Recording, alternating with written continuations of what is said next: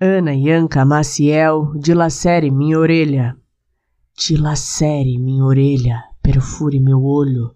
Na ponta da língua carrego o pulso da palavra. É fogo, tira o poema do corpo. Um corpo vermelho encarnado. Um corpo que lateja fosforescente no escuro e no silêncio. Porque a ferida aberta, viva, palpitante, como as coisas que têm ânsia, como as coisas que têm fome.